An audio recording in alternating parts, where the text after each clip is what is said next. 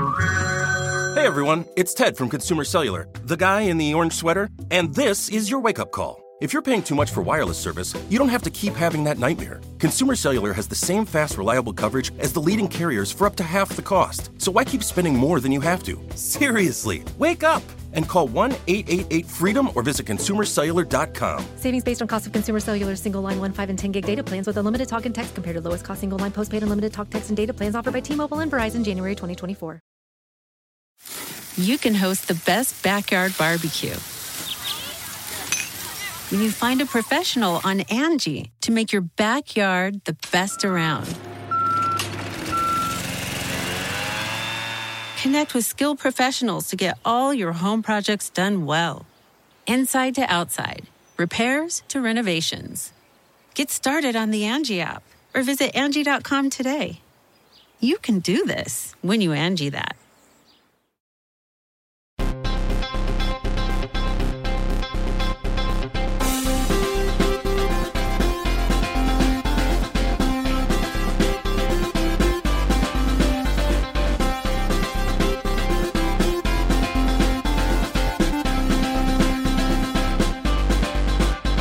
Welcome to Pod Save America. I'm Jon Favreau. I'm Jon Lovett. I'm Tommy Vitor. I'm Dan Pfeiffer. On today's pod, we have actual results from a primary contest the day after voting. Wow. So, uh, we're going to talk about what happened in New Hampshire and what it means for the race moving forward. We're also going to talk a little bit about the Tuesday massacre at the Department of Justice and what it should tell us about the stakes of this year's election. Spoiler alert there. They're high. They're as high as we've been saying. Uh, before that, we have an announcement. Um, we've told you before that one of our many challenges is that the contested primary has given Trump a head start in the general. Uh, Democratic candidates are spending money against each other, and he's spending money on, among other things, building an enormous field operation. Uh, that's why we're launching a brand new fund to help build our own field operation starting now. It's called Leave It All on the Field, and it will support groups who are putting organizers on the ground in the states that we need to win. Um, the first group we're going to help out, you guys have heard us talk about before. It's Organizing Corps 2020, which is recruiting, training, and paying a thousand organizers ahead of the general election in eight key battleground states Michigan, Wisconsin, Pennsylvania, North Carolina, Arizona, Minnesota, Georgia, and Florida. Uh, current corps members on the ground have already been making voter and volunteer calls, canvassing, organizing, especially on college campuses. Um, all this work will eventually support our nominee directly, and every Democratic campaign supports this effort. Yeah, they've all been briefed on this. Uh, some of them put out statements in support. It's just it. The point is, when you go from the primary to the general election, you go from like 500, 600 staff to 5,000 staff in 2020, maybe 4,000. Right, you're ramping up massively and very quickly, and this will get you trained people in the states that matter from the communities that matter on day one. Yeah. And and part of the problem in 2016 was Hillary Clinton, because it was such a long drawn out primary, was not able to staff up fast enough for the general election. She had a bunch of openings um, while there was a ground game on the other side. And so, you know, staffing up now is crucial, which is why we ask you to donate to uh, votesaveamerica.com slash field. That's the fund. We got to help, all right? Our billionaires run for president. Their billionaires put iPads in the head of every goober knocking on doors. We got to get into this thing. all right? All right. Two other quick things, and we will get into it. Tommy, you got a new pod save the world, and Dan, you got a book that will save democracy. Oh, Um, congrats, Dan. Dan- Tommy, you want to go God, we- first? We, sit in here and talk once a week, and Dan writes another fucking book, making us all look bad. Uh, yeah, Ben and I, uh, we had a blast this week. We started with just some uh, New Hampshire primary from 2008 war stories, which are very fun. Uh, it's always fun to talk about when There you was your, nothing fun about the 2008 New when you get your ass kicked. Uh, but then we talked about this nice speech out of it. crazy CIA effort, along with the Germans, to just break uh, all global encryption over the past several decades, and a bunch of other uh, interesting foreign policy stuff that's happening. So check it out. Cool. I Dan? love the Pod Save the World pitches. They're the, the best. I could do the full one, Dan. I I love the full one. Good news out of Sudan, Dan. Omar don't- Bashir to the ICC. You want more? I don't think we can laugh about that. Okay, good. No, it's good. Fuck that guy. It's good news. Um, yeah, yes, hard to follow that. we are at the end of the incessant pre-order pitches. Okay. The book comes out on Tuesday. Wow. Tuesday, February. Yes, Fe- Dan. yes, we did. that was that was the alternative title. I had a couple drinks and I sent around uh, "Yes, we Dan" merch ideas to the whole group, and no one wrote back. You did? yeah, That hurts. I don't remember that. Did you hit send? I don't know that it went through. I said I had a few drinks. John. Did you dream Sorry. it? Anywho, yes, the book comes out February 18th, and I have been pushing this pre-order campaign in the, the most incessant, plaintive, and annoying fashion possible. But I've been doing it for three reasons.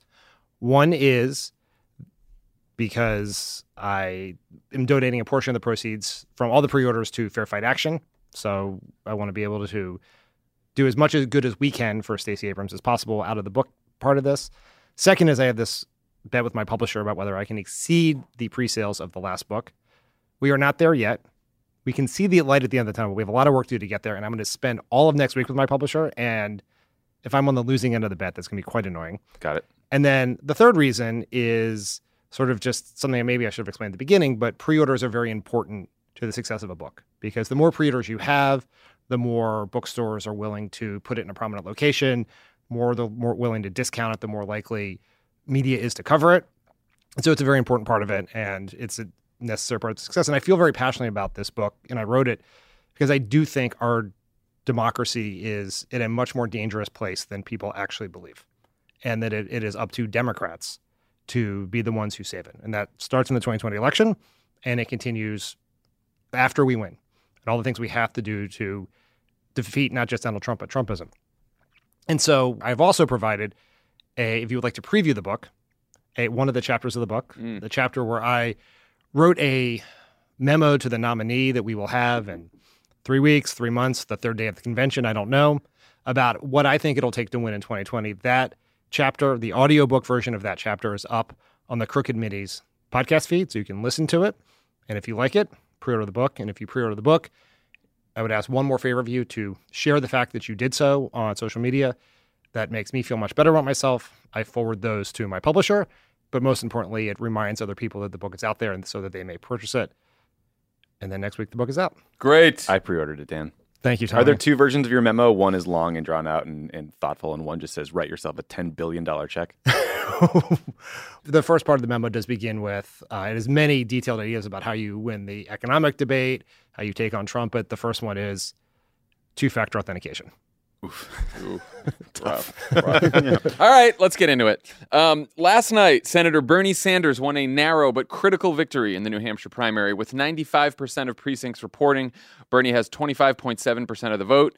Pete Buttigieg is in second with 24.4%.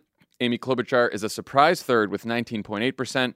Elizabeth Warren is in fourth with 9.2%. And Joe Biden is in a dismal fifth place with 8.4%. Now, because you need at least 15% of the vote to get any delegates at all, only the top three candidates won any. And because it was so close, Bernie and Pete will both get nine delegates, and Amy will get six. Um, Pete now leads the overall race for the nomination by a single delegate. Uh, let's talk about how each of the candidates did here, and let's start with the winner, Bernie Sanders, who delivered a message about beating Trump and unifying the party in his victory speech. Let's play the clip. And the reason I believe we are going to win is that we have an unprecedented grassroots movement from coast to coast of millions of people. The reason that we are going to win is that we are putting together an unprecedented, multi generational, multiracial political movement.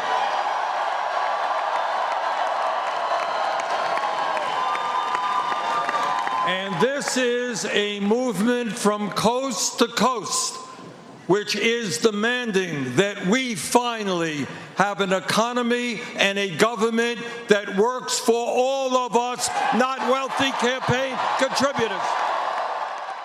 All right, guys, how big of a win was this for uh, Bernie Sanders? I, did like a positive case and negative case. Great, let's do that. Let's do that. So, I mean, I think the positive case for Bernie would be a win is a win is a win. Yeah. Right? You, like, you have to win these things. He won the popular vote in two states, moving up in the national polls. He can raise huge sums of money. I think they raised 25 million in January, and they said they got 600,000 contributions in February. So that's great. And then going forward, Bernie's team thinks he does well with Latino voters, and they're one third of the Nevada population, right? So he's well suited going forward. They also won a big bunch of subsamples. I think that the negative case would be um, you know, 63% of voters over age 45 split between Klobuchar and Buttigieg. The majority of voters went to other candidates. It was a narrower win than polls might have projected. Um, the pledge delegate picture is still split, uh, and he got a smaller percentage of the vote than in 2016. But obviously, that was because 16 was a two-person race. Uh, but it does say that some support was anti-Hillary. The other thing that jumped out at me was 60% of uh, voters in New Hampshire support Medicare for all, and that level of support would be a bit worrying for me in a general election. Dan, I think Bernie Sanders cemented himself as the absolute and potentially overwhelming frontrunner for the Democratic nomination right now. He had to win, and he did win. The margin, I think, is more narrow than the polls suggested. I think than his campaign expected. But while that may not seem particularly gratifying at this exact moment to his campaign, it is probably the best thing for him because the way this keeps playing out is every time a quote unquote moderate alternative fades, another one emerges. so right. Biden drops, Klobuchar comes, and he continues to be in a place where he is getting 25 to 28% in these polls, and that is enough to win, in some cases, easily. And in terms of delegate allocation, he's in a very, very strong position. I do agree with Tommy that there are, I think, some potential warning signs for his general election case right. here, which is he, like in that clip we just heard, he talks about his massive organization, his great campaign. All of that, I think, is true relative to the rest of the field. But neither in Iowa nor New Hampshire did that organization seem to deliver additional support beyond what the polls showed. In fact, it basically it almost felt like he was holding on for dear life to some portion of his support. Yeah, I mean, I, I, totally agree with this. And this, I, you know, I, I, talked to I talked to Faiz uh, Shakir, who's his campaign manager, about this. It seems like from a general election perspective, which you know is a good idea to judge each of these candidates on, as we talk about how they all did. Um, you know, Bernie has two challenges. I think one is he continues to lose to Buttigieg, Klobuchar, other candidates, even Warren, other people, um, the suburbs, where I think the biggest turnout surge tends to be, and moderate voters and stuff like that. It's not really a surprise, but the Bernie campaign promises what we might lose there, we make up for in increased turnout, young people, et cetera. So, turnout overall in New Hampshire um, is on track to beat the 2008 record of 287,000 people.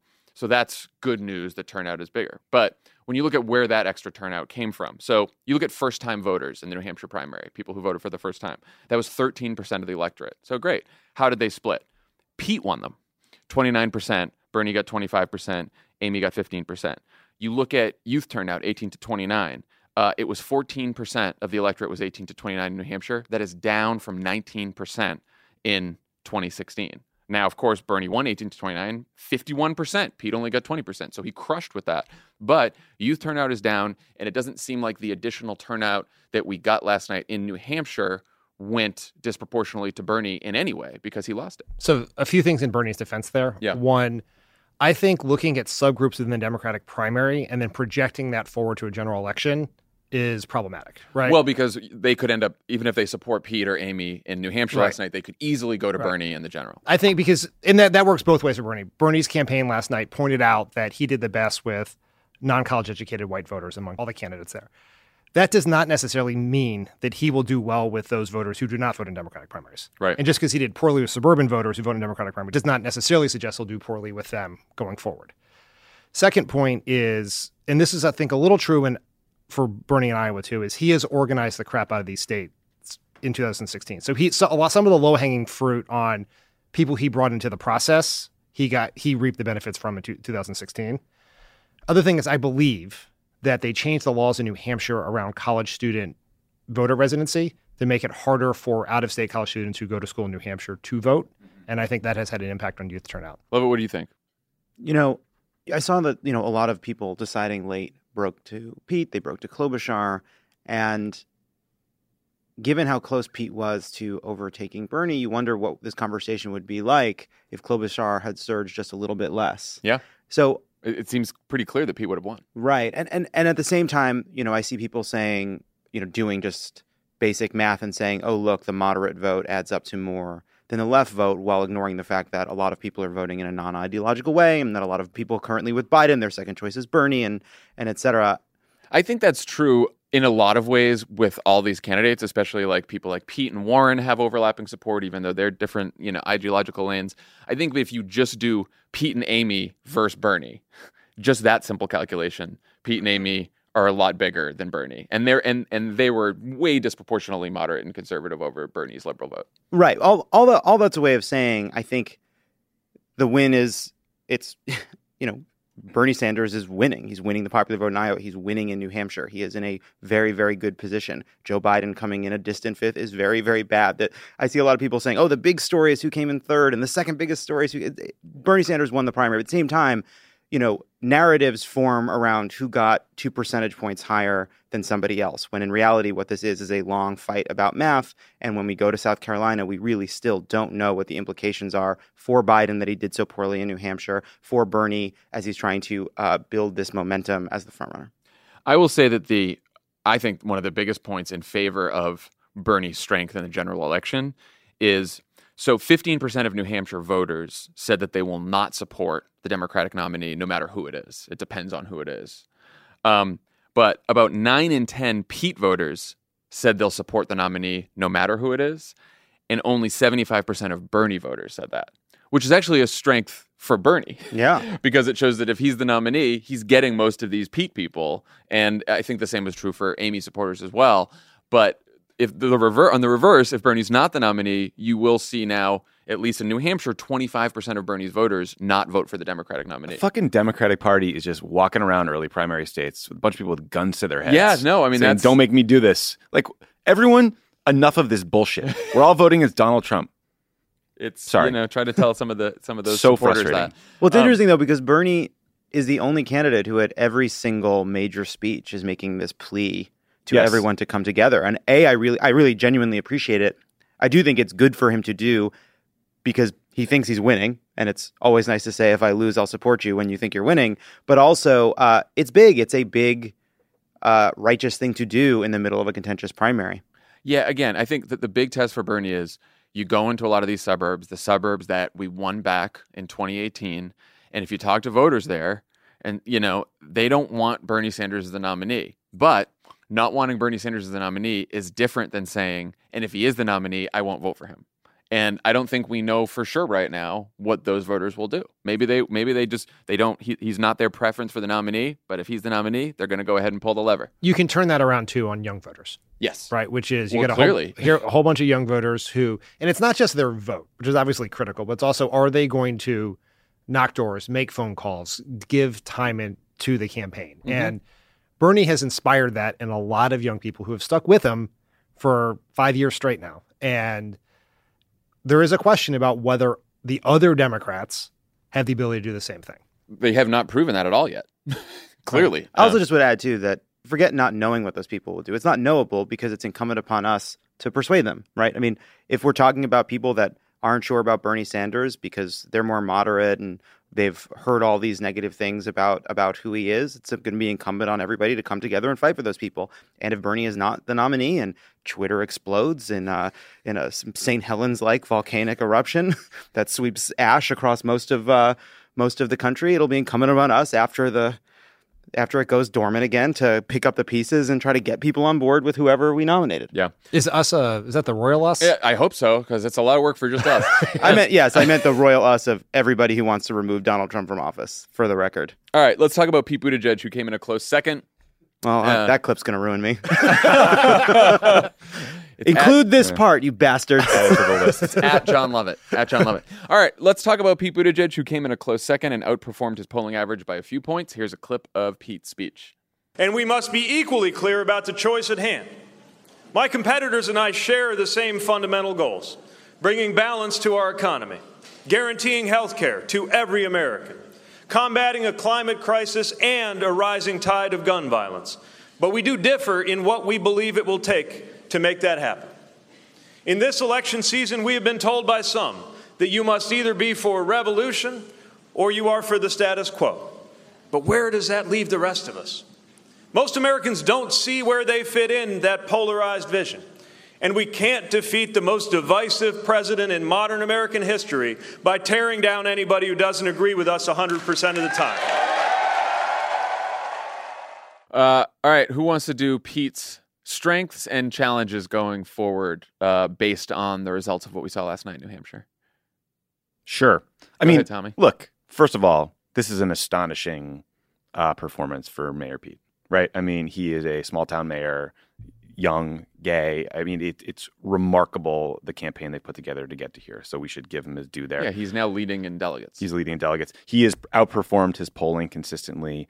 It seems like he will be able to raise uh, a considerable amount of money, probably online, without having to go to a bunch of cumbersome fundraisers, which his opponents may have to do.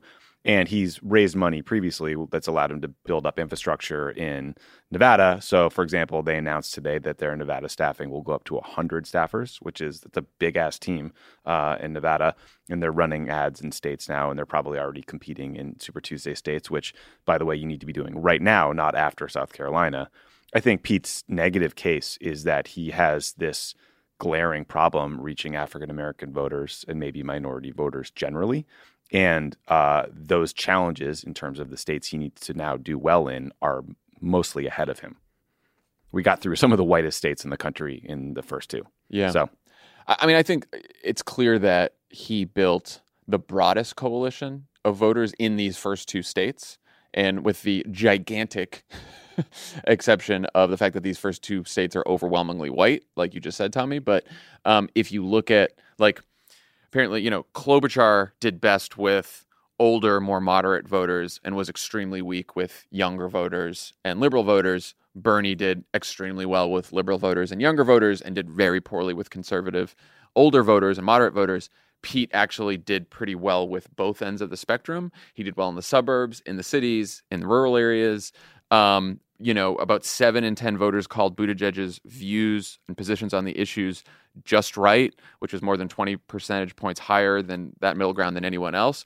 So he's building a broad coalition. I think the main challenge for Pete, aside from uh, appealing to voters of color, which is the whole part of the Democratic nomination that you need, is just as Bernie has not yet made the sale in um, broadening his coalition beyond what he already has, there's this moderate vote, center left. I'm not going to call it moderate, center left vote in the party um, that is probably larger than Bernie's vote. That Pete just has not consolidated. He has not made. He's not closed the deal on this. And there's too many people out there who are picking Amy Klobuchar instead of him, and too many people that are still selecting Joe Biden or other candidates or Elizabeth Warren. And he has Or Bloomberg, by or the way, Bloomberg. now as Oh, we head into the yeah, rest. exactly, exactly. And he just hasn't closed the deal, and he has to figure out a way to do that. It is interesting that where Pete has been able to spend time, he has been able to build these coalitions. Now, Yeah. it's hard to say whether it's causation or correlation that the two states he's been in are entirely white and his coalition is entirely white. Right. But this is where the challenge comes, which is he is going to have a brief period of time, 10 days or so in Nevada, and then 10 days in South Carolina. And then it is rapid fire, you know, huge chunks of delegates every Tuesday where he's not going to be able to do that.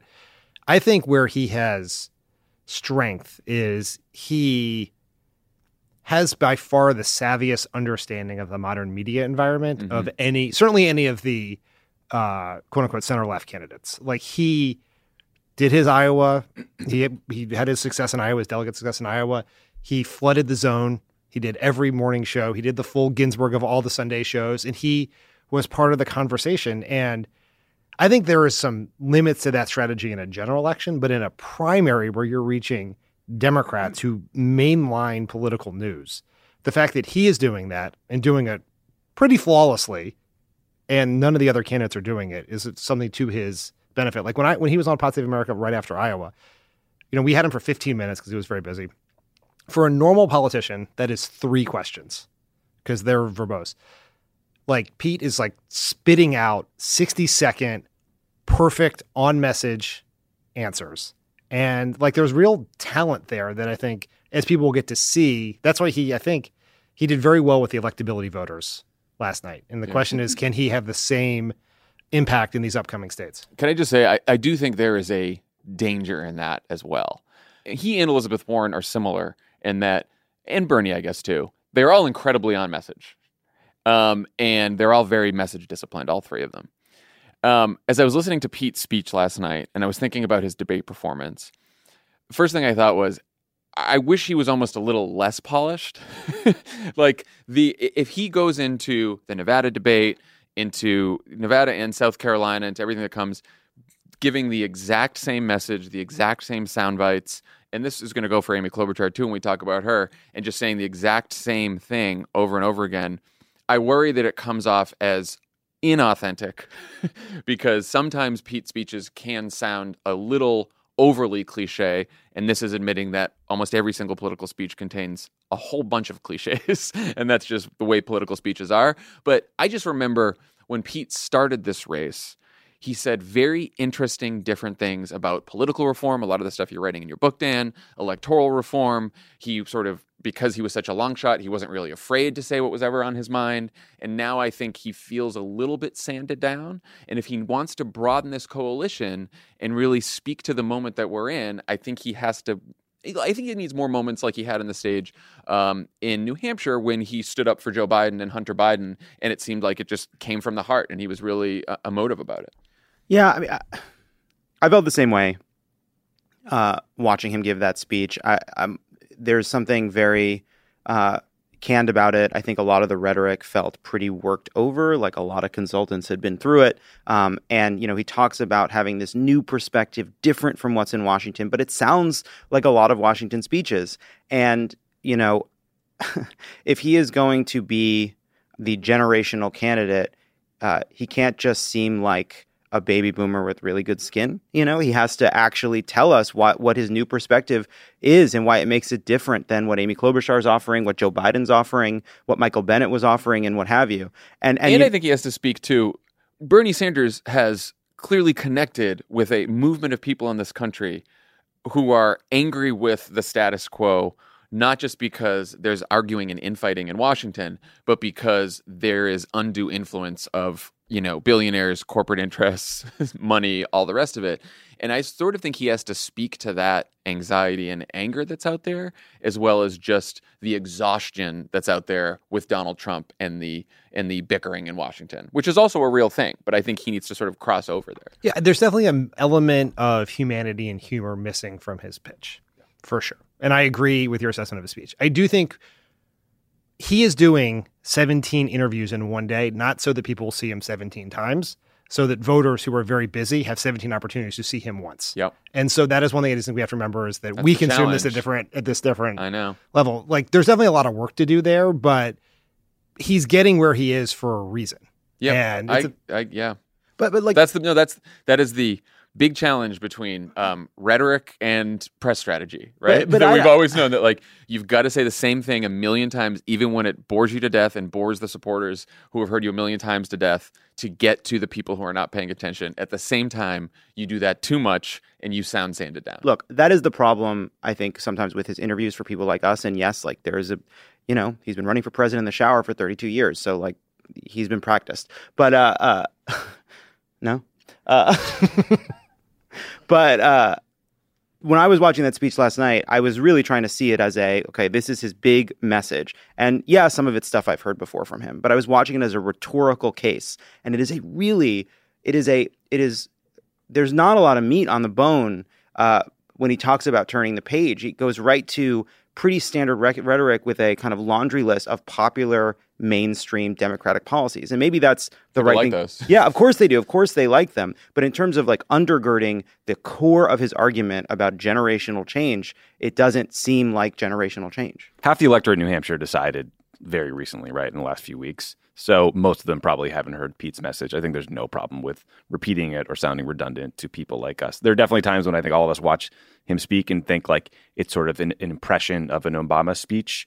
Uh, and look, I mean, we all work for Obama and are, uh, you know, quite clearly think he's one of the more talented politicians in a generation. So it can feel like a little less shiny in comparison to Obama's New Hampshire election night, for example. But I don't think that's the bar. I think that bar is do people turn on their TV and see him as a, you know, person they want to vote for that they believe in that is electable. I mean, I think he's doing a pretty damn good case selling that right now. Yeah, and I, I'm just saying, like, I have heard him before, and you talk about the case for generational change. That's that's more than just the line. He has made that case Yeah. early on in this race, talking about why our democracy needs to be fundamentally transformed if we are to succeed in this century. You know, he and he, whether it's filibuster reform, whether it's the court, all this kind of stuff. And I know that can sound dry when we talk about it, but there is a way to make that case that I think is a little bit deeper than he is right now.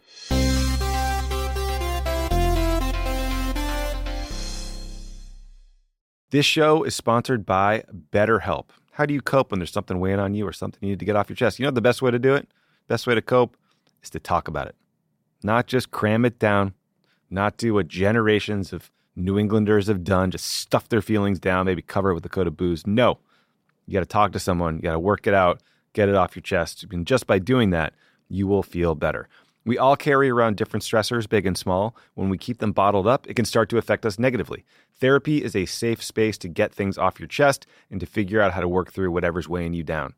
If you're thinking of starting therapy, give BetterHelp a try. It's entirely online, designed to be convenient, flexible, and suited to your schedule. Just fill out a brief questionnaire to get matched with a licensed therapist and switch therapists anytime for no additional charge. Get it off your chest with BetterHelp. Visit betterhelp.com slash PSA. Go today to get 10% off your first month. That's betterhelp, H-E-L-P dot com slash PSA. Let's talk about the big surprise of the night, Amy Klobuchar's third place finish, where she outperformed her polling average by a big margin and did very well among voters who made up their minds in the last few days, along with Pete. Here's a clip from Klobuchar's speech. Tonight is about grit. And my story, like so many of yours, is one of resilience. I announced my candidacy in the middle of a Minnesota blizzard. And there were a lot of people that predicted I wouldn't even get through that speech. But not the people of my state and not the people of New Hampshire. Except then they predicted that we wouldn't make it through the summer. We did. Then they predicted we wouldn't make it to the debates. And man, were we at the debate in New Hampshire. What we've been is steady, we've been strong, and we've never quit. I think that sounds pretty good for a president. So, you know, by all accounts, an outstanding result for Amy Klobuchar. Um, the question now is can she become the center left alternative to Bernie Sanders? And what are her challenges in doing so? I think her fundamental challenge is does she have the organizational capacity to take advantage of this moment? One of the reasons, and this is, I think this is a, in some ways a credit to her campaign, is that she's been able to stay in this race so long, is that she had a much leaner campaign organization than some of the other national candidates like Kamala Harris, Cory Booker, Beto when he first got in the race. And therefore, she was able to survive lower fundraising quarters than they were because she didn't have this giant overhead. So that keep, that gets you here now. The question is now, do you have the staff to very quickly organize caucus goers in Nevada? Do you have the ability to identify voters and turn them out in South Carolina and pivot to basically half the country a few days after that? That is the question. There has been a history of candidates who have done very well, strong second place or third place finishes in these caucuses who did not have the capacity to take advantage of it. And so Mhm. that's a, that's a test for her campaign. She's got momentum. You know, global warming is real. It's a- it's a global- it's a my global goodness. charge. That was Gideon Resnick's joke. Global warming. I like that. Yeah, all Gideon. Gideon, Listen to what job. a day. Everyone listen to what a day. Uh, look, I mean, I think everyone not named Bernie Sanders ultimately has the same problem right now, which is competition for the non-Bernie vote. Right? Like we don't know their second choice preferences, but we can, I think, assume that Pete and Amy are going after similar people. Um, the benefit for her is she's introducing herself to the country at a time of maximum attention. But before the press has really dug into her record, they're starting to, but her opponents haven't taken shots at her. So it's a great way to introduce yourself to a whole bunch of voters who didn't care about anything happening in this race until very recently. She's got a big fundraising boost. They raised uh, they said they raised two and a half million after polls closed in New Hampshire and two million after the debate. That said, she probably needs what like twenty million to be really competing in Super Tuesday states right now. Um, but they did announce a seven-figure buy in Nevada. So, I mean, I think her other big problem though is she has not shown an ability to win support among African American voters uh, in the same way Pete has struggled. And there are some parts of her record as a prosecutor that I think uh, will now be surfaced. You know, someone was quoted in a Politico story about her that said, "Let the oppo begin." So, you know, Amy Klobuchar's record is about to be scrubbed. I mean, er, the the last Quinnipiac poll found that she had zero percent black support nationally, even behind Buttigieg. So I, I do think you're right. Who like, was at plus four, up from zero. up from zero, yeah. Yeah. And I do think that you, um, you know, she does have some advantages over Pete, which is, uh, you know, I think she has a better electability case than him based on her record and her record in Minnesota. And I think you could argue that she has outperformed him in a lot of these debates. But he so far, even with his relatively narrow coalition, has shown that he has a broader coalition than she does.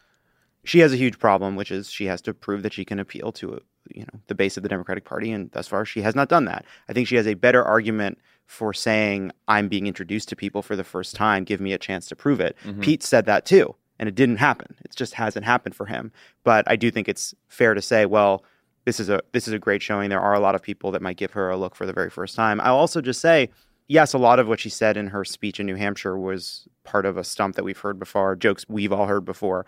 But I was watching it, and especially the beginning where she talked about uh, where she comes from and her family. Uh, stories we've heard, I, I really appreciate how she did it, and she did it with a lot of a lot of heart. And and the one thing that she has done, look, you know, Mayor Pete had this uh, generational change, this government reform message. He pivoted to more of a center left uh, uh, public option uh, criticism of the revolution argument because he saw that as a path, and, and I think sincerely believes that's the kind of president he'd want to be.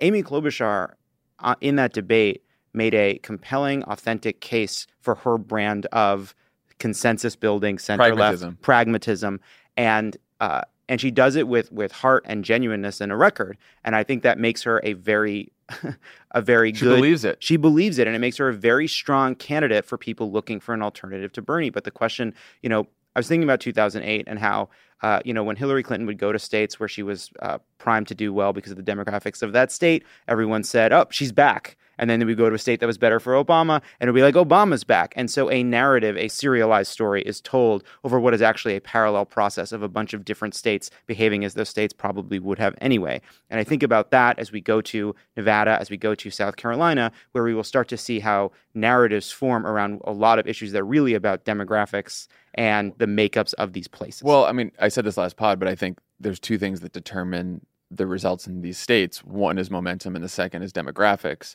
And I think we are in a stage because the race is so unsettled so far that right now demographics are mattering less than momentum. By the time that Obama and Hillary got going, it what you could look at the states on the map, you could look at the calendar and know exactly who was going to almost exactly who was going to win which state. I think we are not at a pl- point yet where you can do that with this field because it's so crowded and so unsettled. and things are shifting. Well, I think it's going to start now because they these candidates spend a ton of time in Iowa. They spend a lot of time in New Hampshire. They spend a lot of money in both of those. They have spent very limited time in the next two states and no time in the Super Tuesday states. So then or little time. very little time, right? And that Bernie's ti- been out here. to ra- Bernie Bernie is the exception basically. Everyone Yeah. else has been here to raise money and Yeah. done no TV or anything like that. And so that's when things will start reverting to the demographic mean, essentially. Yeah. Um, all right, let's talk about Elizabeth Warren, who came in fourth place below the 15% delegate threshold, though she said in her speech last night that the primary process is long and she's in it for the long haul. Uh, here's a clip. The fight between factions in our party has taken a sharp turn in recent weeks. With ads mocking other candidates and with supporters of some candidates shouting curses at other Democratic candidates. These harsh tactics might work if you are willing to burn down the rest of the party in order to be the last man standing. They might work if you don't worry about leaving our party and our politics worse off than how you found it. And they might work if you think only you have all the answers and only you are the solution to all our problems. But if we're going to beat Donald Trump in November, we are going to need huge turnout within our party. And to get that turnout, we will need a nominee that the broadest coalition of our party feels like they can get behind. I, because they didn't televise her whole speech last night, I missed that. that Uh, clip. yeah, I did not hear that. And I think that is Sucks. her. That was one of the sharpest arguments she has made for being the unity candidate. I'm. I sort of wish she had made it on stage of the debate. It's a forget one of that is the most explicit by far she has ever been about bringing the party together under her as the person that can appeal to both the Bernie left and the center left that's currently divided between Pete and Klobuchar and Bloomberg and Biden and uh, uh, a Michael Bennet person who hasn't found out he dropped out. Um, so the question is, though, at this point, with that finish, does she have a path? And if so, what is the path? And and and what does Elizabeth Warren do from here? I can just say something about that message first. Yeah. I like that is definitely the sharpest distillation of that message. And I was struck by two things by it. One, I listened to her message, which CNN did air. I saw it. Yeah. we were Um, watching the MSNBC and the tank for whoever. They've been erasing Elizabeth. They're just doing like Bloomberg speeches from Oklahoma right now. Yeah, it was. Uh, they they they said we'd, we'd go to Warren, but Chris Matthews is burning Bernie Sanders in effigy, and so Yeah, it's better right. TV. Unbelievable. Chris Chris Matthews cannot hide his hatred for Bernie Sanders. It is overwhelming. That yeah, that network is wild. Anyway, But so, but you watch Warren and Pete back to back, right? And I think Warren delivers her case, her argument for why she should be president better than almost anyone else. But her unity argument is party unity, and Pete's is national unity. Yeah. And the national unity one, whether you think it's bullshit or naive, and I think a lot of people do, and I'm sometimes one of those people, feels bigger than you're going to heal the wounds of the 2016 primary. The second, I think, challenge for that argument is it is a message built on Twitter. Because if you're like, Yeah. we saw this in Iowa. We were at the Bernie events, we were at the Warren events. We, as long as Michael Moore and Rashida Tlaib were not speaking at the event, you had no idea the party was divided. Right? People, The Bernie, the people at the Bernie event were so nice. yeah, Everyone was. Bernie in is making the argument for unity better In- than anyone else. in Ankeny at our caucus precinct when we watched all the different factions and Yeah. all the different campaigns and they were trying to persuade each other. They were all kind to each other. No one was in a fight. Like this is something that exists on fucking Twitter. So I think it may not resonate with people. Now, if the as has happened in the past, post New Hampshire, when people start going after each other, yeah, then, it could there's get- maybe an opportunity for Warren to slide in there. But right now, it feels a little discordant with the moment everyone else is living in. Tommy, what do you think is next for her campaign? What I- I don't know. I mean, I, I- look, I think she has a very challenging path forward, uh, and it, it pains me to say it because I like Elizabeth Warren a lot, and I like the people who are running her campaign, and I think she's done a, a good job. But you know, I think one, New Hampshire, I think was always going to be a tough state for her because um, half the state of New Hampshire gets Boston media, and they've been hammering her for years. I know people think that's a benefit for No, her. No, it's but a Boston, Boston- media is fucking awful. Boston media is brutal. It's brutal. and, and, like you know what you know, it's not just like the Boston Globe. It's this prick Howie Carr, who's this right wing lunatic radio host who hangs out at Mar-a-Lago. Jay Severin, all of them. Yeah, right wing radio right. there is So brutal. they've just been going after her for for years and years. Now, I also think that she has been harmed by sexism, and it's absolutely crystal clear in all of the data, especially out of Iowa. That said, I think strategically, it was probably a mistake of the Warren campaign not to run bio spots about her earlier that talked about the scope of who she is as a person. Because when you hear her talk about being in college at 19 and dropping out and going to commuter college and becoming a teacher, it is incredibly compelling. It is absolutely nothing like the caricature of the Harvard professor that Republicans make her out to be. But, you know, for a long time, what we learned about Elizabeth Warren is that she had a plan for everything you've ever worried about. And, you know, I, I admit that at the time I was like, oh, this is brilliant branding, very impressively done. But in hindsight, it might have distracted from voters getting to know who she is and understanding her in a more values based, visceral way that explained who she was. Um, there's also like, if you look at some of these entrance and exit polls, um, they showed that voters are split on whether they want change or unity. Um, but very, very few single digits were looking for a fighter, which is sort of Warren's brand lately. So, you know, I think structurally she was just not set up for success. yeah. Here's the path to the extent there is one, which is she has to win or come in second in Nevada, and then win or come in second in South Carolina. Yeah. And That's then, the then ball she's back in the game. That's the ball game. And now she benefits from lowered expectations. So if she can come in second to Bernie or win in Nevada, which is it is a low, super low turnout caucus. Talk about places where we don't know what the fuck's going to happen. But I do think they've already announced that they are pulling radio and TV buys from Nevada and South Carolina, which to me speaks to an internal knowledge that they feel like they're unlikely to reach a 15% threshold. So they're going to instead go to Arkansas or some Super Tuesday state and put up spots there, that which seems challenging. It's a tough path forward. That seems very challenging. Um, all right. Let's talk about the fifth place finisher, who was the fourth place finisher in Iowa, and the guy who was the polling frontrunner for most of the race, Joe Biden.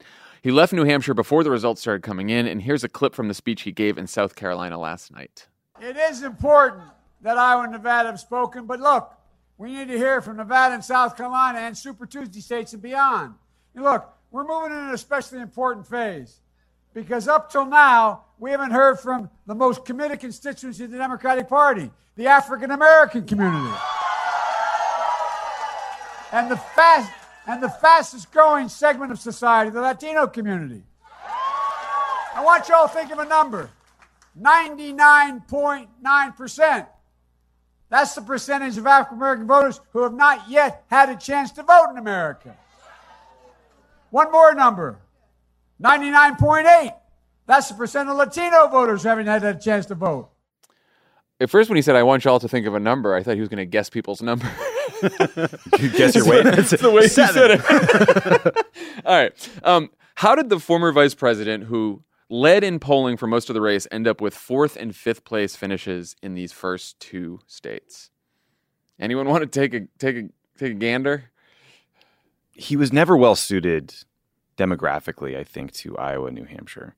But that's a tough argument to make if you're the former vice president of the United States to a very popular president with universal name ID.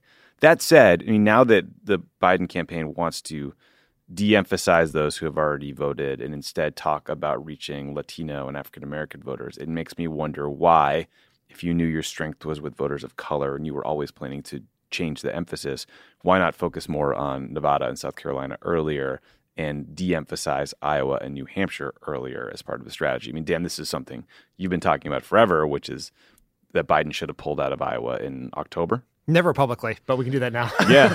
Well, I mean, just so you guys know, uh, just so you guys know how big of a fucking coward Dan is, he wrote an entire op-ed. no, it's, it's even it. worse than that. I said it in a podcast with no context, and I asked Michael to cut it out because I would come back to it later, and then I never did. So it's on me. Debate me, coward. Why did you think that that was the better path?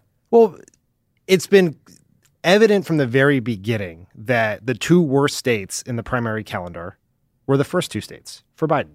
And you have to make your own luck. And so he, if he was a candidate who could raise unlimited amounts of money online like Bernie, then you can sustain a fourth place and a fifth place because Bernie Sanders and I think Elizabeth Warren to a lesser extent, good news helps them raise money and bad news helps them raise money. This is the thing we learned with Obama. When Obama won in Iowa, he raised a ton of money. When he came in second at New Hampshire in a surprising loss, he raised a ton of money because he had committed supporters. Biden does not have that online fundraising base. So he was playing with a limited stack of chips. And he bet a whole bunch of chips in two states he was almost certainly going to lose from the very beginning. As did his super PAC. As it is super PAC. And so, and that to me says two things about the state of his campaign. One is an unwillingness, and I think this is very tough psychologically because he's surrounded by a lot of really smart people who love Joe Biden. An unwillingness to come to terms with what his actual place in the race was, right? To actually look at the data.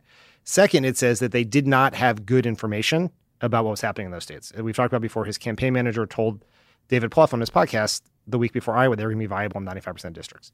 I don't think Greg Schultz would say that if he didn't believe that to be the case, which means they had very, there was very poor organization, poor data. So they were making, I think, decisions based on hubris backed up by bad information. And so if he had said four months ago, look, the Democratic Party is much more diverse than Iowa and New Hampshire. I am going to focus my energy on these other states. Or even if he had just pulled out of Iowa and gone to New Hampshire and camped out there for 10 days in a repeat of what John McCain did in 2008, he couldn't compete in Iowa. So he went to New Hampshire and competed. He might have had a better chance. And then you back all that up with it, this is where I think the strategic problems come from is his entire case from the very beginning was I am the most electable. Yeah. And then when you start losing elections, it's very easy for that to collapse underneath you. And so if you know you're likely to lose the first two because Bernie is incredibly strong in those states, and you put your your hang your hat on you're the one who wins elections, it's like it doesn't take a lot to predict where this was going to go. It's also look, just talking about demographics again.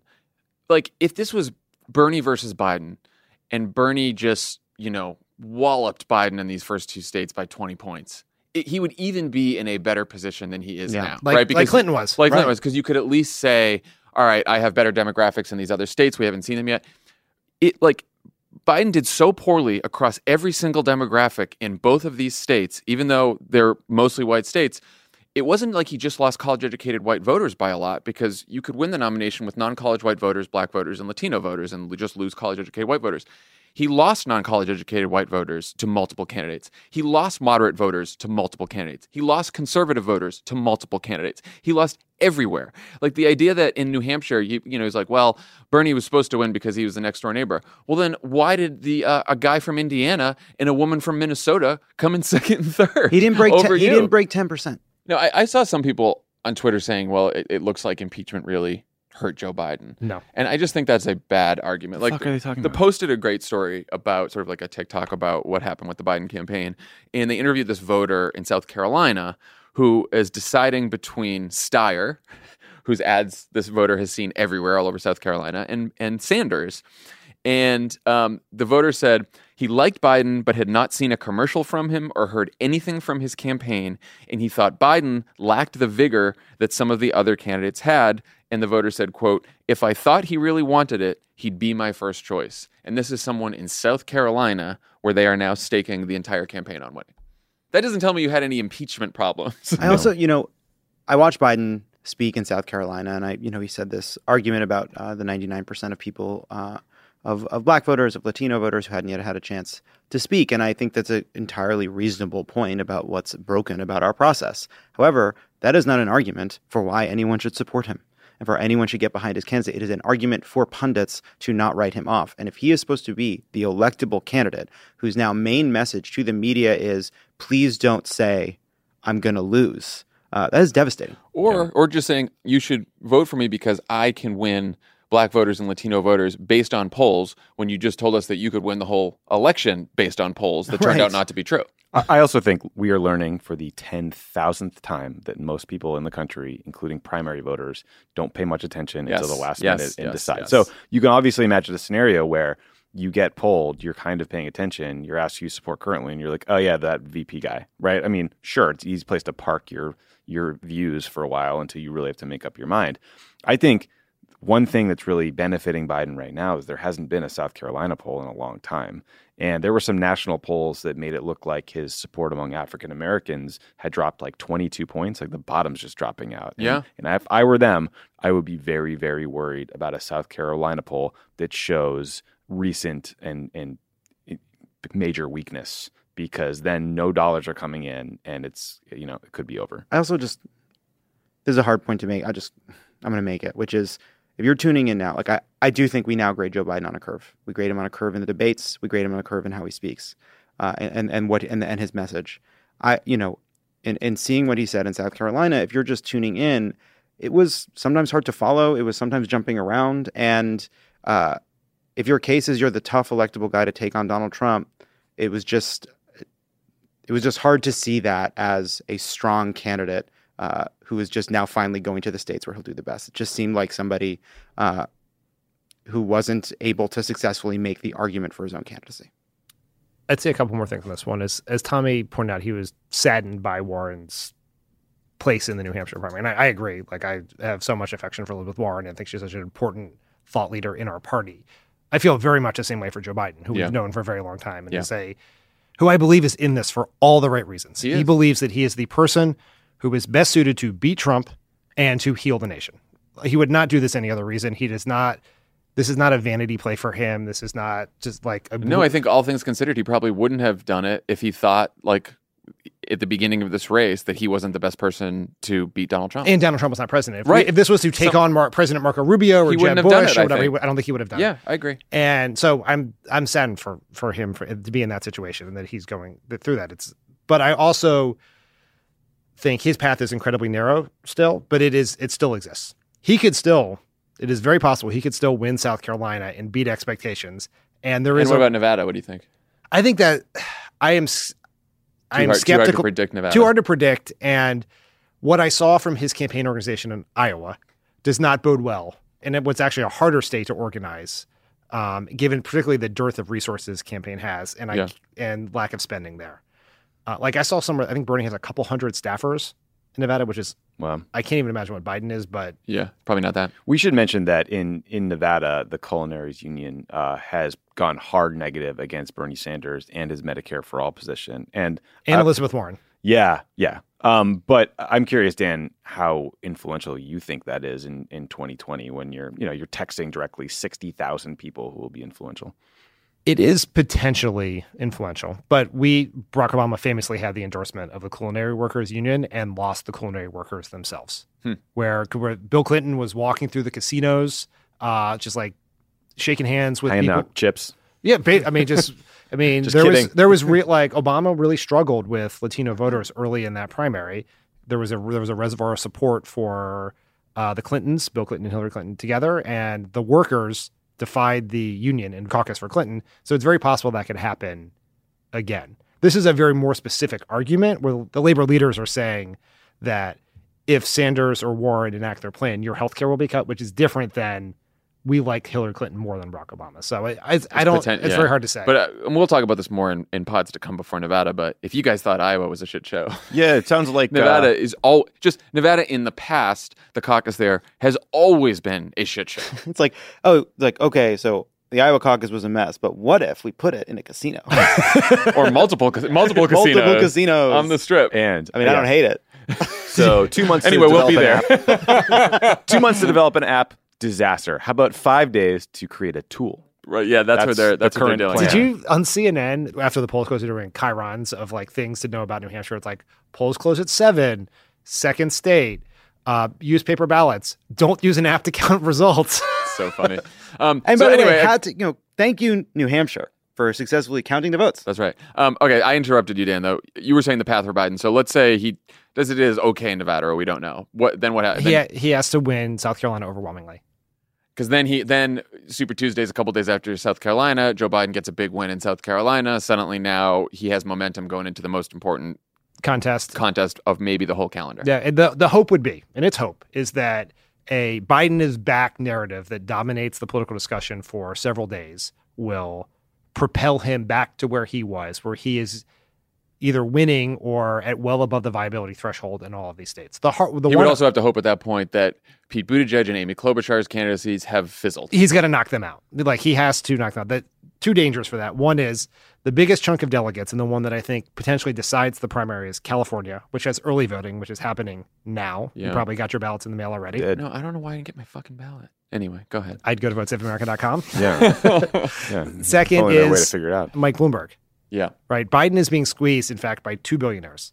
He's being squeezed by Tom Steyer, who has spent an untold amount of money both in Nevada and South Carolina, and has gotten basically a huge number of leaders in the African American community to endorse his campaign, including Edith Childs, the uh, woman who coined the "fired up, ready to go" story that was a staple of Obama's stump speech, and Bloomberg, who is taking up to 15 maybe more percent in some of these big states and so that that's coming out of biden's hide makes it harder for him to win I saw Steyer spent up to 14 million in South Carolina alone.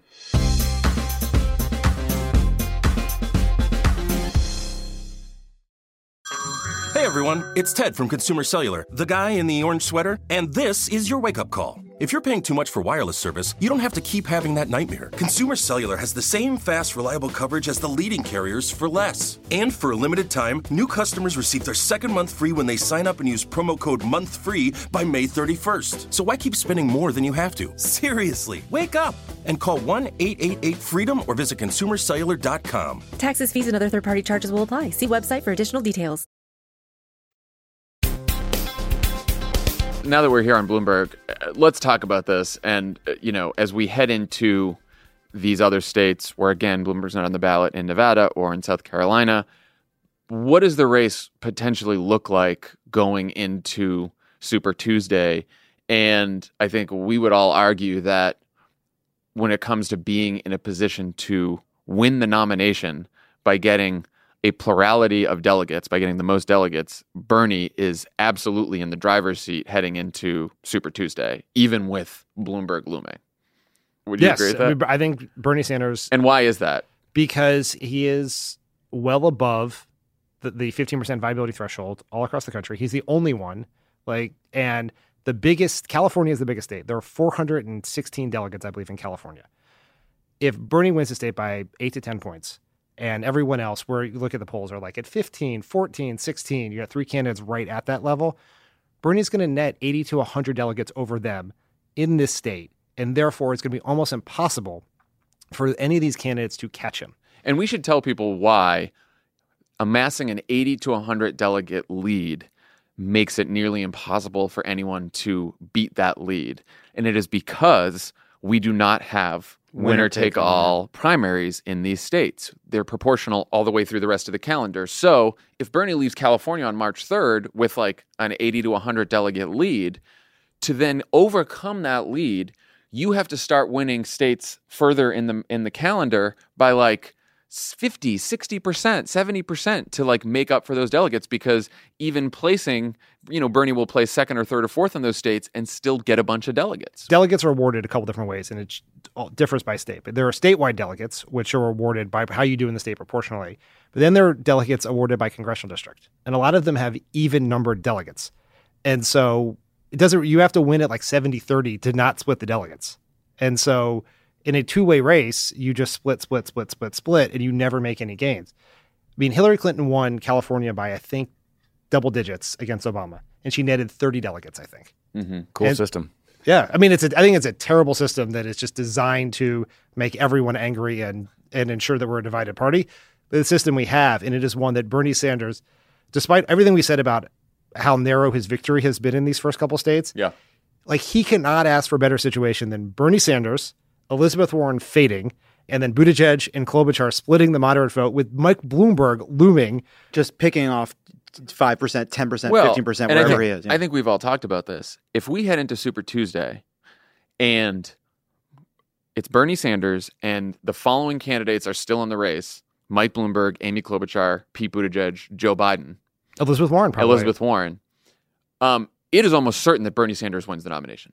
Yeah, I think he would be almost no- certain. He'd be the nominee by April one, probably. And if Elizabeth Warren drops out before Super Tuesday, then it's even more certain that he wins the nomination. That's that's an open question, but because Warren, like the thing that I think is notable about the results is Warren dropped support and Bernie didn't, Bernie gain, didn't gain her so I think, which is interesting. Now it may be that the last bit of Warren's support is the part that would go to Bernie, but I'm not sure. That's a, well, that that that's a, the point I want to make about Warren and Sanders too, because we now Sanders heads into South Carolina, Nevada into Super Tuesday in an incredibly strong position. And I think there's a lot of people saying, well, what happened to Elizabeth Warren? Why did she fade the way she did? Was it the mistakes about healthcare? Were other problems in the campaign? But part of me wonders is maybe the reason Bernie Sanders is in such a strong position is because uh, no one has really hit him that hard and made an argument for why they shouldn't be with the most left wing candidate in the party. And and you know Elizabeth Warren now making that unity message, I think, is a response to that. But in but but there's been nobody kind of telling the people that are sort of whose hearts are with Bernie why they should be anywhere else. But again, I, I want to get back to the. It's a really important point that for the center left candidates, this is the central conundrum of the rest of the race. That if it's Bernie and one other candidate, or even two other candidates heading into Super Tuesday, there's a real chance that Bernie could lose. Still the, the, favorite. Still for the favorite. Still the favorite for sure. But there's a there's a there's a real chance that's that that he could lose then. Especially if he continues to perform poorly with African American voters. Correct. Because African because of the way we did this by congressional districts. Congressional districts are often gerrymandered racially. And so if you were getting 80, 70, 80% of the African American vote, you're getting three and four delegates out of these five delegate districts, which is exactly how Hillary beat Bernie in 16 and Obama beat Hillary in 08. But but putting aside what Warren chooses to do or not do, if Pete, Amy, Bloomberg, and Biden all decide to compete in Super Tuesday, it is over. Bernie Sanders is going to win the nomination. And so, like, you're right that these, if if if there is a desire on behalf of these candidates or on behalf of their supporters to not have Bernie Sanders win the nomination, something has to happen between now and Super Tuesday, and someone has to at least challenge Bernie Sanders in one of these debates. I don't know, or the alternative to sort of take down the other center left candidates and be the center left candidate standing to to face Bernie Sanders. It's a lot. That's a lot to do in a couple weeks. That's what you're right. That's why he's in such a good position. I think one caveat here that we need to say is when we say Bernie Sanders will be the nominee, what we mean is he will have an unassailable plurality lead in delegates. Yes, he likely it, it- he might not get the majority. of Unlikely to get the majority in a multi-candidate race. And it is it has been our belief, I think I speak for all of us, that Yes. almost certainly the party should give the nomination to whoever the leader in delegates is, whether they have the majority or not. That was our argument for Barack Obama in 2008. That was Hillary Clinton's argument for herself in 2016 if she didn't get the majority. And I think it would be political suicide that would take us 100 years to recover from if a bunch of people in Milwaukee decided to say, you know what, we're not really into Bernie, we're going to give it to Bloomberg or someone else. But Counterpoint. I've always wondered what it was like at the 68 convention. so we Yeah, could what if they had Twitter that. there? What if they had I Twitter at haven't been tear gassed convention? lately. I've never fucked with uh, one of Mayor Daley's cops. it could be kind of, you know, a good story. I mean, content wise, it would be interesting. Yeah, yeah. Oh my Getting God. clubbed is good No, audio. No, Yeah. no, no, no, no. Um, but yeah, so these are all the and look, and and and Bloomberg, who's just sitting out there, has a lot of challenges of his own. Um, you know, Yeah. to say the least. Uh, he was put on the defensive this week when a 2015 video surfaced of him defending stop and frisk policing, where he said, "quote 95% of your murders, murderers, and murder victims fit one mo. You can just take the description, Xerox it, and pass it out to all the cops. They are male, minorities, 16 to 25. That's true in New York. That's true in virtually every city." Bloomberg had already apologized for stop and frisk late last year. He apologized again on Tuesday. One person who, of course, joined the pylon was Donald Trump, who tweeted, Wow, Bloomberg is a total racist, a tweet that he later took down for reasons I can't understand. Well, Because people I thought it was he- a compliment. I think People started writing him into the Republican primary. I'm I'm positive Donald Trump had supported stop and frisk. No, that's true. That's true. Well, and you know, he doesn't like to be accused of hypocrisy. Yeah, right. yeah. He's But I mean, always like, look, he, de- he Yeah. deleted that tweet. He didn't all the other But I, I QAnon nonsense he's been look, and, and I do think that's a that's some you know a repugnant video, and um, it, it goes to show that like Bloomberg is not necessarily this like white knight out there that's just going to save. the yeah, I would agree. here. I would He agree that he's not necessarily a white knight.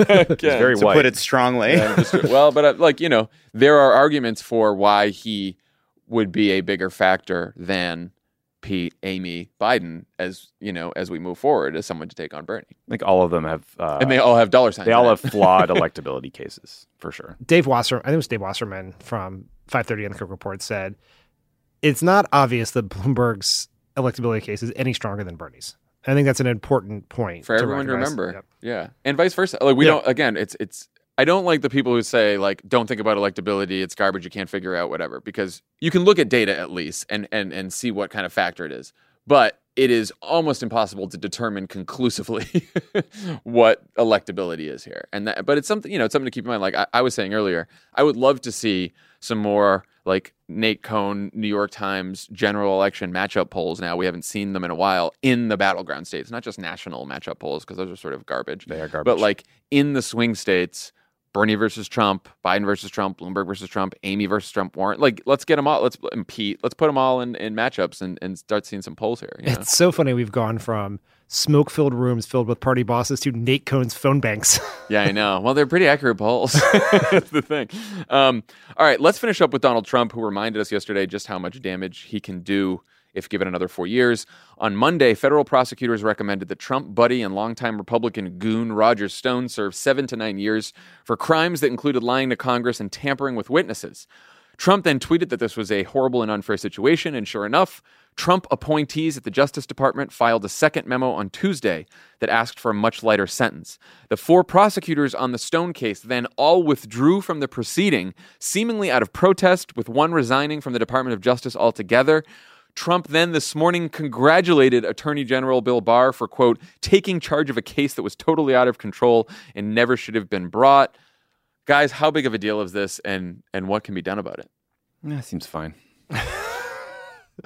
it's a very big deal, and we have to do everything we can to win the Senate. And it, it- you and, know, and the presidency. and well, obviously the president. I- start it there, goes my without friend. saying. Goes without saying. But uh, one of the greatest tricks Donald Trump pulled was convincing Republicans that he doesn't respond to incentives. When everything about Donald Trump is about how he responds to incentives, he doesn't have values. He's pretty godless. Uh, he has no core beliefs about really anything. Uh, so he does respond to pressure and incentives. It is, you know, Mueller is a dud on television, according to Donald Trump, and the next day he starts putting the screws to Ukraine. Uh, Senate Republicans let him off the hook are even more pathetic than even Trump could have imagined when he considered running for president. And what does he do now that he's been given uh, carte blanche to do what he wants? He starts retaliating against his enemies and trying to reward his criminal friends. And so, you know, we head into a general election in which we have somebody who has made it very clear that without the guardrails of the Senate and without the guardrails of needing to win a reelection, that all bets are off is in what he will do when he is uh, a second term president. And it was a reminder of just how important it is that we get rid of the Republicans in vulnerable states who decided uh, to side with Trump in the impeachment despite knowing full well that what he did was wrong. Yeah, I, I agree with that. And I think the House Democrats should use the power that they have to continue oversight, to subpoena uh, the relevant witnesses here, to keep to, to keep putting the pressure on Trump. Absolutely, but you know we should be very clear that that is going to have a very limited effect because the Republicans have decided in a very prominent impeachment trial that they're going to cover up for this guy no matter what. And the other thing that should scare the hell out of everyone, what happened yesterday, is um, Trump also called on the military to discipline Lieutenant Colonel Alexander Vindman in retaliation for his testimony in the impeachment hearing.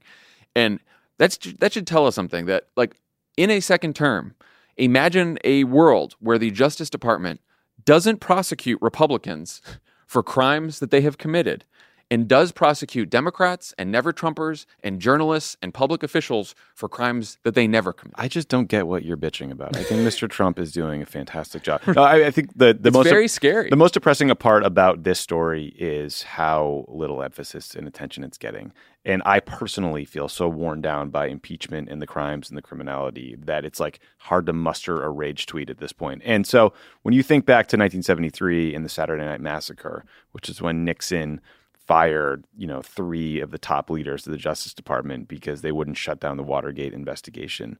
Uh, that was roadblock news, right? I mean, that was the story. Everyone was aware of it. Republicans were freaking out.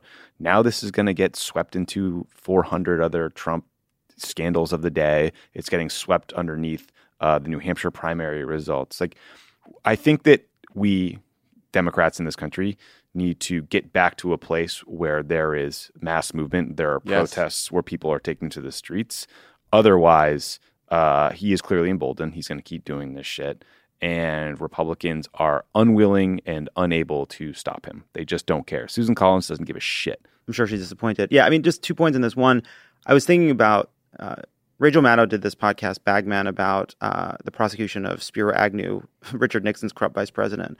And in it, uh, these prosecutors uh, weep thinking about the integrity of of the attorney general under Richard Nixon, uh, Elliot Richardson, who, despite the incredible pressure he was under, made the decision to uh, pursue the case against a sitting vice president and tr- to do the best that he could to shield uh, his prosecutors. And and uh, the Department of Justice is uh, just not protected enough against an authoritarian minded president. And that means it requires integrity on the part of the attorney general, and William Barr has none. And that makes him incredibly dangerous. The second point about this, to Tommy's point about it making it wall to wall coverage, uh, Elizabeth Warren talked about it Yes, in her she was the speech, only one. and she was the only one.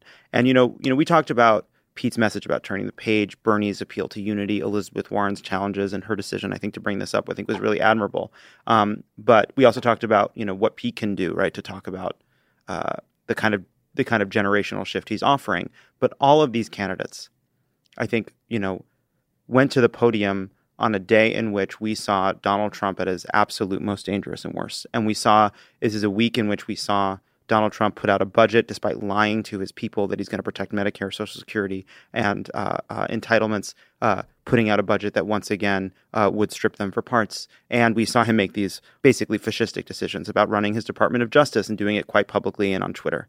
And I do think it's still incumbent upon Democrats to find a way, despite all we know about how people care about healthcare and care about being to those issues, to put into the context the danger Donald Trump poses and the stakes of this election, both for people's personal pocketbook issues uh, and also just the the health of our democracy. But. I think I think you can. I think it's not that hard. I think you can make it personal for people because I do think the more we talk about norms and institutions and authoritarianism and democracy. It's like very esoteric shit that a lot of people, it doesn't feel real to them.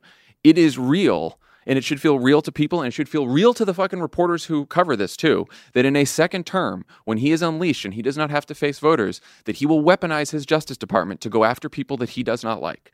And that includes members of the media that includes democrats that includes obama administration officials that includes everyone. And like it is it is not out of the question that we have a world where the justice department lets republicans off for whatever crimes they, they, they commit and goes after democrats just because they oppose donald trump that is a very real threat and i think it's a threat that most people in this country can actually understand Yeah, it was actually Bernie in the debate. I think did the best job, uh, both on foreign policy and on some of these issues, putting it into into terms that I thought people could understand about the dangers of a of a, yeah, he of was a great when he was bellicose like, foreign policy. i'm the president i can do whatever yes, i want Yeah. yes, and and the dangers That's of good. Donald Trump uh, thinking that he's above the law, and I do think that that's so central to this moment. Dan, I think there's a word predicate problem with that whole argument, which is I think most Democrats, including most Democrats running for president, believe that Trump broke our democracy. Hmm. They don't understand that we have Trump because we have a broken democracy.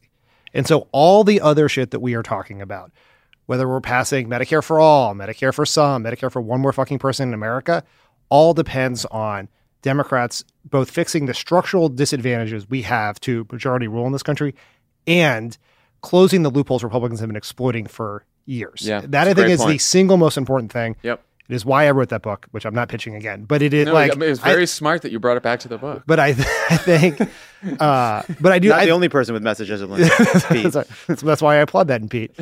Um, but I think that that is so important. I think all the candidates need to address that more forthright, particularly in the general election, because we are only going to succeed if we raise the stakes in this election, and the stakes have to be that is talked about turnout issues that's how that's that's turnout and unity, and unity right? Yeah. Like for all we're talking about about the however many Bernie voters who won't support anyone than Bernie, and then all the people who were like, "I'll support anyone but Bernie," or "I hate Mayo Pete," or whatever. Like fuck that. Like this, what we saw with Trump in the Justice Department is a tiny preview of what will happen. Like he did that ten months before fucking election. Right. Imagine post election. Imagine the month before the election. Yeah, you're right. None of the candidates have really nailed this yet. And and I think if they're going to be the nominee of the party, they're going to be Donald Trump. They have to. I think this can be part of a unity message, but I strongly feel like most voters won't care about this at all. And I think the impeachment proceedings we just went through show that we took out our bazooka to tell a story about Donald Trump's criminality and corruption and abuse of power, and most voters didn't really care enough to to move the needle. And so I think that it's a huge mistake to make this the focus to like persuadable moderate voters. I do think it could be a, a tool to bring together the party when we need to and really like raise the stakes as you said. I just think like people don't care. People are not going to learn about this and I just don't think they're going to care. I, I well, I would just And say point, I would just point out that you know 54% of people thought Donald Trump should be removed, and 54% of people do not believe his acquittal means he uh, was absolved of what he did. That doesn't take away from your argument about it not having, I think, shifted enough people to make it a cause that could get Republicans to remove him.